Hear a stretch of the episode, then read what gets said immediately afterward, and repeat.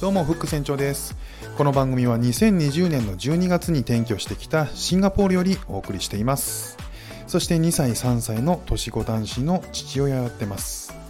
夫婦それぞれがやりたいことをし続けるために我が家では共働きかつ家事育児はもちろん夫婦が50-50のバランスで取り組んでおります。家族、子育て、仕事などなど全部大事にする欲張りライフスタイルを実現するべく試行錯誤宿泊しております。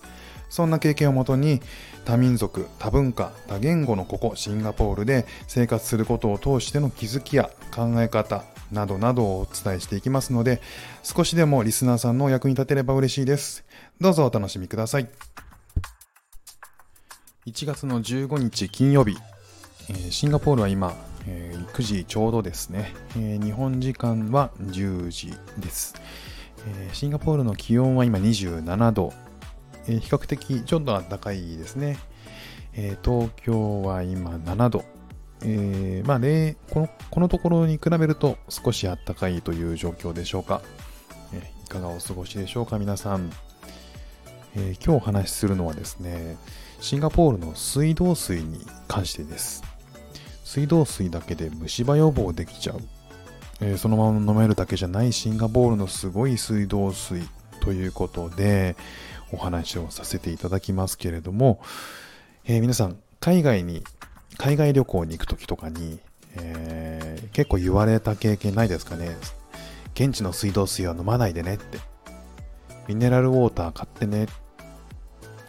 ね、えー、僕も結構経験がありますね。じゃあ、シンガポールはどうかというとですね、シンガポールの水道水は飲めるんですね。日本と同じくですね、これ、えーと、浄化された、えー、水道水が、えー、供給されています。シンガポールはですね、水質水質検査に力を入れていて、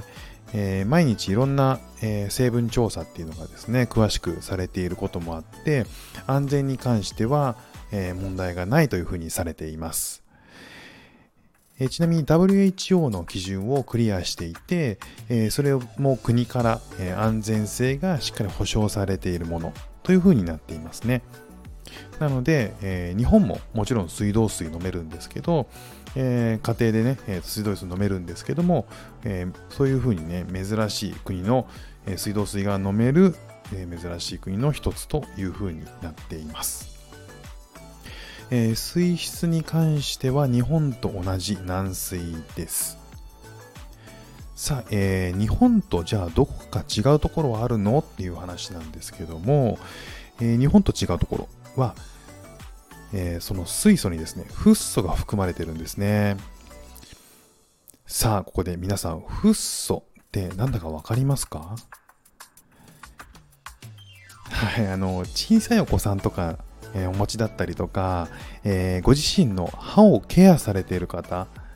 え、ケアに意識がある方っていうのは、え聞いたことがあったりとか、馴染みのある言葉かもしれません。そうです。あの、虫歯予防には欠かせない要素っていうのがフッ素という成分なんですね。あの歯ブラシの CM とか宣伝でたまにフッ素入りとか見かけたりしないですかね。あの、まあ、要するにフッ素をうまく取り入れることによって歯が強くなって虫歯になりにくくなる。っていうふうに言われているものなんですね。そのフッ素を国が国民の虫歯予防のために初めからこう水道水にも含ませてしまっているっていう。すごいですよねこの水道水。大丈夫なのかなっていうそのフッ素を知らないフッ素のことをそんなに詳しくね、知ってる人ってそんな少ないと思うんで、あの、フッ素がもうどんどんどんどん、えー、こう水に入っていて、それを飲むっていうのは大丈夫なのかっていうね、のはあるんですけども、えー、ただね、えー、これはまあ、え取り入れても大丈夫だという結論だから入れてるんでしょう。えフッ素を取り入れることに関しては、えー、日本でもですね、専門家の意見っていうのは分かれる部分ではもちろんあるんですけれども、え、一般的には、え、日本のお医者さん、歯医者さんに行って虫歯予防をするときっていうのは、フッ素を、えー、使った予防っていうのが割と一般的ですかね。えー、と僕も、えー、と日本で虫歯予防でフッ素を塗っていたので、えー、おそらくそういうことだと思います。ね、フッ素をうまく取りうまくね取り入れると歯が強くなって虫歯になりにくいっそれをね水道水でできちゃうっていうのはねありがたいですよね。ねなんかシンガポールの、えーと、水道水で、えー、歯を磨くっていうことがそもそも虫歯予防になるっていう、えー、不思議な、えー、環境のシンガポールの水道でした。ね、これを知った時は結構びっくりした。ダブルびっくりだったんですけどまずね、えーと、しっかり浄化されていて水道水が飲めるっていうことも、えー、すごくありがたいしびっくりしたんですけど、ね、そこにさらに虫歯予防の、えー、機能までがついているっていうね。いやもういなんだろうこうじゃあ歯歯磨き粉いらないんじゃないかって思ったりするんですけど、多分歯歯磨き粉を使うっていうのは、もうフッ素どうこうっていうよりも、とりあえず別のね、え、ー、と、匂いを取ったりとか、えー、すっきりしたりとか、そっちの役割でしょうからね。うん、そこはもうもはや違うんでしょうね。ね、これを知ってるのは、どのくらいの人がいるんでしょうね、シンガポールで。割とネットで検索するとね、一般的だというふうに言われています。いわ